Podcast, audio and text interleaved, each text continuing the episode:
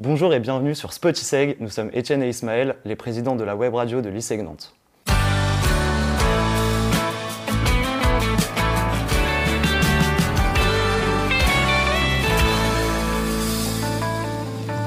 Nous avons le plaisir de recevoir comme invité Marc Drilech, directeur général de Unis Education Group et auteur des deux livres Brain Success, qui va nous apporter son expertise aujourd'hui.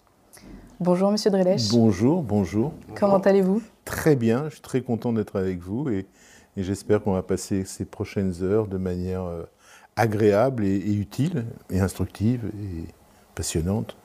C'est certain. En tout cas, c'est un plaisir de vous recevoir ici. Ben, moi aussi. Est-ce que, euh, pour commencer, vous pourriez euh, vous définir ou vous présenter en trois mots? En trois mots En trois mots. C'est gentil, ça commence bien. je suis quelqu'un de passionné. Je suis quelqu'un de sceptique constructif. C'est-à-dire, je suis quelqu'un qui n'est pas un grand optimiste et qui euh, a une vision parfois euh, assez euh, noire du monde. Et en même temps, j'essaie de construire derrière. Et je suis curieux. J'ai plein de centres d'intérêt, il y a plein de sujets qui peuvent m'intéresser et, ça me motive. D'accord, oui. Quelle est votre curiosité du moment, par exemple Je ne sais pas, actuellement, je peux être à la fois... Actuellement, je lis un livre sur les croisades ce qui est bizarre, ça m'a jamais intéressé. Puis à un moment donné, je me suis dit, mais pourquoi je ne comprends pas ce qui s'est passé à cette époque? Et puis, euh, je peux être intéressé par... Euh, euh, actuellement, je finis la rédaction du troisième livre qui va boucler tout ce travail autour des marques, qui lui sera beaucoup plus théorique. Et puis, je peux m'intéresser, je suis très intéressé par les pays baltes. Je trouve qu'il y a des choses qui se passent incroyables en Lituanie. Voilà, ce mélange des genres me semble être quelque chose de motivant, d'important dans les métiers. Je le ramène, pardon, à, vous, d'extrêmement important dans les métiers du marketing et de la communication. Euh, la curiosité dans tous les sens. Hmm. Euh, cette idée, quand on vous dit qu'il faut se focaliser sur un sujet, répondez non. Il faut avoir le plaisir, il faut se laisser aller, il faut aller à droite, à gauche, en dessus, en dessous. Nos métiers sont faits de curiosité. Parce que ce que je sais en tout cas, ce que j'ai appris, dit le vieux mec au bout de 40 ans, mais ce que je sais, c'est qu'il y a des trucs qui t'intéressent à un moment, tu n'as aucune idée de l'effet que ça va pouvoir jouer peut-être dans 5 ans, dans 10 ans, dans 20 ans. Et surtout, ne le fais pas en te disant, euh, tu vois, te mets pas toi demain ou toi à lire un livre sur les croisades en te disant que dans 20 ans, ça va te servir. Hmm. Mais le fait d'avoir une ouverture d'esprit sur un tas de sujets, d'abord, ça, ça, crée une forme de comportement qui est, qui est extrêmement euh, essentiel dans ces métiers, qui est la curiosité. Hmm. Si vous n'êtes pas curieux, il ne faut pas faire ce métier-là. Il faut une polyvalence culturelle pour que je pense, ça nous enrichisse dans le métier plus tard. C'est une polyvalence, mais je dirais pas seulement une polyvalence. Il y a dans polyvalent quelque chose de très technique. Non, c'est quelque chose de, de, de, de jouissif, c'est quelque chose de, curieux. C'est quand, quand tu es dans un hypermarché, tu vas te balader dans tous les rayons. Voilà, pour moi, c'est ça. C'est-à-dire que c'est, euh, tu t'es dans une ville, on te dit qu'il faut à tout prix aller visiter le haut et à gauche, et bah toi, tu vas aussi aller voir en bas et à, droite. C'est quelque chose qui est, dont on n'imagine pas toujours le bénéfice à terme. Et dont il ne faut pas d'ailleurs le réduire à un bénéfice. C'est pour ça que j'aime bien les gens qui vont faire des collections, des gens qui vont avoir des passions étranges, qui ont pratiqué des sports dont on se dit mais qu'est-ce qu'il fait Pourquoi il fait ça? Parce que ça, vous libère l'esprit. Ça, ça ne vous enferme pas dans un schéma qui est pour que tu sois ça, voilà ce que tu dois faire. C'est quelque chose dont on reviendra sûrement sur euh, le troisième épisode avec euh, la construction d'un eh parcours ben, professionnel. Avec plaisir, le 35e aussi. Au moment où va sortir cette euh, saga spéciale, on va être en train de diffuser la version audio sur notre web radio Spotiseg de vos livres 50 succès de marque. D'accord. Et on aimerait bien revenir un petit peu sur le parcours professionnel qui vous a amené à compiler autant de connaissances euh, sur ce sujet-là, qui sont les marques, leur oh, histoire. Mon, parcours, il est simple, je dirais, pour le simplifier, j'ai un parcours en deux grandes phases. Le premier, c'est pendant une vingtaine d'années, j'ai été euh, successivement responsable de clientèle, puis euh, manager adjoint, manager, directeur, président d'agence. Donc là, euh, et là-dessus, la moitié, 15 ans chez Publicis, où j'étais le président de plusieurs agences du groupe.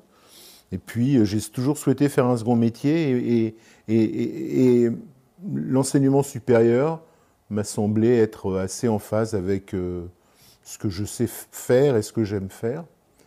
Et la connaissance des marques, elle vient de, du fait que, bon, d'une part, euh, j'ai travaillé pour beaucoup de marques. Euh, et, d'autre part, quand vous travaillez sur une marque, il faut vous intéresser aux autres marques. Et quand vous, vous, travaillez sur le marketing, vous ne pouvez pas, si vous faites bien le métier, ne pas vous intéresser aux nouvelles idées, ne pas essayer de comprendre, tiens, c'est quoi Patagonia? C'est quoi cette marque qui fait pas de pub et dont on parle? Pourquoi est-ce qu'on dit tellement de bien de telle marque? Pourquoi est-ce que cette marque, elle a été décriée? Pourquoi une marque comme Benetton, elle a eu, euh, elle a été au, sommet, elle a été à l'Everest de l'estime, elle est descendue euh, euh, comme ça? Donc, tout ce que vous apprenez des autres marques nourrissent votre expérience pour vos propres clients. Et, j'ai eu cette chance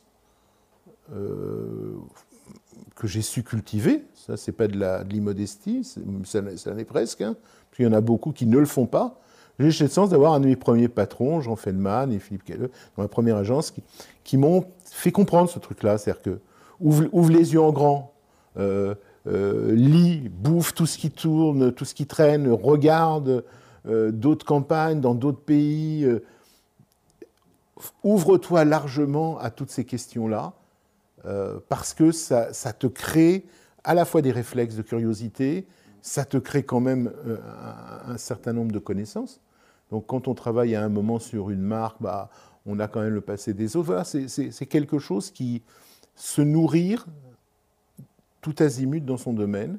Voilà, c'est ce que j'ai fait. Et puis après, j'ai rejoint le groupe euh, Ionis, on a, on a, créé le groupe, on a développé, on a développé de nouvelles écoles, on a développé euh, de nouvelles pédagogies, et puis euh, j'avais écrit deux livres, un livre, deux livres ensuite sur le, les phénomènes de boycott, parce que ça m'intéressait énormément. J'étais un des premiers en France à le faire, j'en suis assez fier.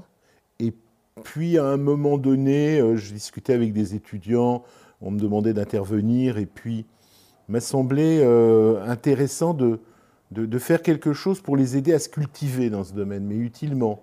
Alors non pas en leur, imposant un, manuel de 500 pages, mais en les amenant dans une centaine de balades qui sont Brand et, et, et la fin, c'est-à-dire la partie lourde, elle sort dans deux mois, s'appellera euh, euh, Les marques, hier, aujourd'hui et demain, où là, c'est à la fois plus théorique, c'est à la fois plus historique, mais, euh, mais brand succès, c'est. Parce que je pense que c'est bien, quand vous travaillez dans un domaine, de connaître ses fondamentaux, historiques aussi. Vous dites souvent il faut apprendre à apprendre.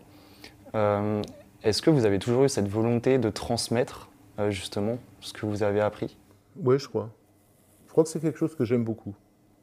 Je crois que c'est quelque chose que j'aime beaucoup, c'est ce que vous faites quand vous managez. Hmm.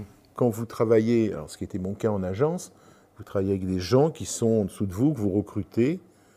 Si vous voulez qu'ils restent longtemps chez vous, surtout s'ils sont bons, vous ne pouvez pas simplement les exploiter en tirant toute la connaissance ou la pratique ou l'intelligence ou la créativité qu'ils ont si vous ne leur donnez rien. Et ce que vous voulez leur donner, c'est de leur donner de l'expérience, et ça à réfléchir parfois sur des comportements, pas simplement sur des grandes idées marketing. Ça fait partie de, votre, ça fait partie du credo si vous voulez que ça fonctionne.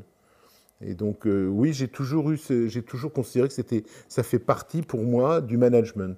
Le management euh, intelligent, c'est pas le management qui prend, c'est le management qui donne. Et par expérience, plus vous donnez, plus vous recevez. Mais c'est une très belle entrée en matière, en tout cas. Ah bon? Ouais. Tant mieux. je, remercie l'ISEG Nantes pour le café, il est très bon. L'ISEG fait les meilleurs cafés, toujours. On a des très bonnes machines aussi. Euh, alors, pourquoi pas commencer justement avec ce premier épisode euh, Sur l'épisode 1, on va entrer dans une thématique qui parle de la sociologie, notamment est-ce que la sociologie est intrinsèque à la communication? Et euh, faire un retour aussi sur ces marques qui ont changé notre société. Ok, merci, ça commence bien. c'est parti. En tant qu'étudiant, nous, en marketing communication, la sociologie, c'est quelque chose qui intervient dans notre formation. Euh, vous-même avez fait une licence de sociologie. Oui. Est-ce que vous pouvez nous expliquer l'intérêt que peut avoir une marque ou euh, l'intérêt d'avoir une approche sociologique dans les domaines du marketing et de la communication? Alors, c'est une question qui est terrible parce que euh, je connaissais la question. Vous m'avez envoyé des questions quand même. Parce qu'elle elle est à la fois, pardonnez, le prenez pas mal, hein, presque bête tellement elle est évidente. En même temps, elle est très, beaucoup plus compliquée que ça parce que vous ne pouvez pas travailler pour des marques, et en l'occurrence, si on parle de marketing, de communication, d'action digitale, de relations presse, de relations publiques, donc vous ne pouvez pas aider les marques à se faire connaître, à se faire reconnaître, à se valoriser, à informer, à influencer les gens, si vous n'êtes qu'un émetteur sans comprendre le récepteur. Demain, vous décidez, vous décidez euh, de, faire de Spotiseg une marque, il y a ce que vous avez envie de faire, mais vous devez bien vous poser des questions sur celui à qui vous allez vouloir vendre cette marque. C'est là où la psychologie rentre en compte, c'est là où la sociologie rentre en compte, c'est là où la psychosociologie rentre en compte, c'est là où une forme d'ethnologie moderne rentre en compte. Quand vous prenez aujourd'hui euh, Ikea, Ikea, il a compris le mode de pensée des gens. Il l'a traduit sur des produits adaptés aux habitats d'aujourd'hui et de demain. Il y a derrière la sociologie, et je ramène toujours à la psychosociologie, et pas simplement la sociologie, la compréhension des gens et des mondes à qui on s'adresse. Si vous ne le faites pas, vous êtes que dans l'amusement, que dans la pub, que dans la com qu'on n'aime pas. Parce que c'est toujours. Vous prenez un produit, euh, faire poète-poète, euh, c'est pas un problème. Hein. Prenez le verre sec, vous le faites rebondir, euh, spot sec, spot sec trois fois, il n'y a pas de problème. Hein. Mais vous êtes simplement dans votre truc à vous, et vous oubliez que l'objectif, il n'est pas de vous séduire, il est de vendre cela à d'autres. Parce que ramenons la réalité euh, qui est la plus fréquente. Je ne parle pas de campagne institutionnelle ou de campagne caritative, mais globalement, vous avez des marques, ces marques ont des produits ou des services, et vous êtes payé pour qu'ils en vendent. Le plus souvent, le plus possible, en gagnant le mieux possible. Donc, d'accord? Donc, pour réussir à, ces, ces, augmentations de volume de services et autres, il faut bien qu'il y ait des gens de l'autre côté qui soient réceptifs. Et vous n'êtes pas les seuls. Donc vous avez des concurrents aussi. Mmh. Vous ne pouvez pas penser simplement aux consommateurs ou aux non-consommateurs sans penser aux concurrents. Et puis vous avez d'autres modes de produits ou de services qui ressemblent. Donc si demain vous voulez vendre le train, bah, il faut bien que vous posiez des questions sur les gens qui prennent le train. Et il faut bien que vous posiez sur des questions sur les gens qui ne prennent pas le train. Et sur ceux qui prennent la voiture, et ceux qui prennent l'avion et ceux qui prennent le char à voile. Donc vous devez vous poser un certain nombre de questions. Oui. Et si vous ne vous posez pas ces questions, vous êtes simplement un émetteur sans récepteur. Hmm. Et là. Et là, le message ne, ne passe pas. C'est pas vrai. C'est le pire, c'est que c'est pas vrai. C'est la loterie. C'est-à-dire que là, vous, vous, vous faites confiance euh, au hasard. C'est ça. C'est-à-dire qu'à un moment, ça peut passer. Un coup de comment poker. Il disait, euh, par, comment est-ce qu'il disait dans les bronzés euh, Oublie que tu n'as aucune chance, fonce. Sur un malentendu. Sur un malentendu. sur, un, malentendu. vous pouvez faire quelque chose de très très bien. Moi, euh, je ne sais pas pourquoi, je pense que je ne paierai pas beaucoup une agence qui vient me dire que sur un malentendu, ils ont trouvé une très bonne idée. Oui. Et de toute façon, dans vos métiers, quand vous allez rencontrer, si demain vous travaillez dans une entreprise, ou demain vous travaillez dans une agence, ou demain vous travaillez vous-même pour des gens, il faut bien comprendre l'univers dans lequel on est. Donc là, la sociologie est intéressante avoir une espèce de regard critique Non, non. De comprendre le contexte. Là, le regard critique, il est génial. Vous prenez Adidas, hmm. vous prenez Nike. Il y a deux manières d'aborder, enfin de, plusieurs manières d'aborder la, la différenciation. La première qui peut partir de la réalité, du produit. Les uns sont plus, les autres sont plus dans ce pot. Mais pour bien comprendre ces marques, pour bien comprendre comment créer des discours performants là-dessus, il faut que vous remontiez à plusieurs stades de réflexion. Parce que la réalité, c'est que finalement, Adidas, c'est la tradition allemande du sport. Adidas, c'est l'ordre. Nike, c'est d'une certaine forme le désordre. Nike, d'ailleurs, c'est pas les États-Unis pour moi, c'est la Californie. Hmm. C'est-à-dire c'est une certaine culture du désordre qui met au centre du jeu l'homme ou la femme, l'être humain. Adidas, les trois bandes, hein, Oui. Adidas, Eddie Dessler, nom de son prénom, c'est le stade. Les trois bandes, c'est le stade. C'est une culture de l'ordre. C'est une culture de l'ordre. Donc, après, ils ont fait tel rappeur et les autres ont fait tel rappeur. Mais alors, si demain vous avez une annonce à faire pour Adidas, vous n'avez pas besoin à chaque fois de remonter dans. Mais c'est intéressant de comprendre ça. Parce que ça vous, ça vous nourrit, ça vous permet de réfléchir, ça vous permet d'aborder autrement que simplement de dire Nike c'est tel sport ou Adidas c'est tel sport.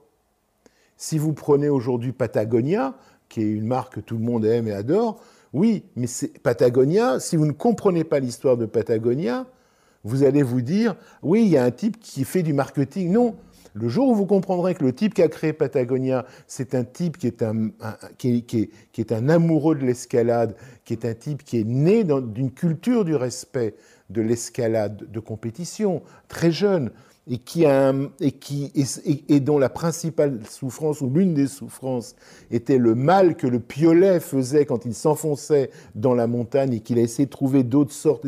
Là, vous dites, non, c'est pas n'importe quoi. Ouais. Et donc, vous comprenez la culture de l'entreprise. Et vous comprenez que ce respect par rapport à la nature, que ce- cette manière d'entrevoir le rôle de la publicité comme n'étant pas un truc qui fait, du, qui fait de la vente, ce, ce respect du, du client, c'est quelque chose de très, très profond. Et ça, c'est fondamental pour réussir dans ce métier. La capacité à aller très, très, très en profondeur. Même si après, finalement, vous allez sortir un truc de 30 secondes où à la fin, il y aura le pack shot avec magnifiques produits et autres, etc. Mais c'est important pour la compréhension euh, et, et- et à la fois de votre marque et à la fois des marques des concurrents. En effet. oui. Aller au-delà de la surface. Mm. Oui, de, de- de- de- vous voyez, dans, dans les 100 marques de Brand Success, il y a des marques, bon, c'est intéressant d'aller à l'origine. C'est intéressant l'origine de Lego. Bien sûr. L'origine de Lego, c'est cette espèce d'idée d'inventer un, un jeu propre, simple, éducatif, et, et- et- et- et- et cette espèce d'obsession tout au long des décennies de rester dans le simple et utile à la fois pour le développement et à la fois pour l'amusement. Euh, moi, j'aime énormément comprendre les entreprises et les marques. Enfin, je- quand je dis j'aime, j'ai toujours eu ce besoin de comprendre. Oui. Euh, Vous ne pouvez pas travailler simplement en restant à, à l'année qui vient de se dérou- dérouler et à l'offre qui est actuelle. Ne serait-ce que parce que de- vous avez en face de vous des gens qui ont peut-être 10 ans, 20 ans, 30 ans de vécu avec la marque, qui ont une certaine image de la marque.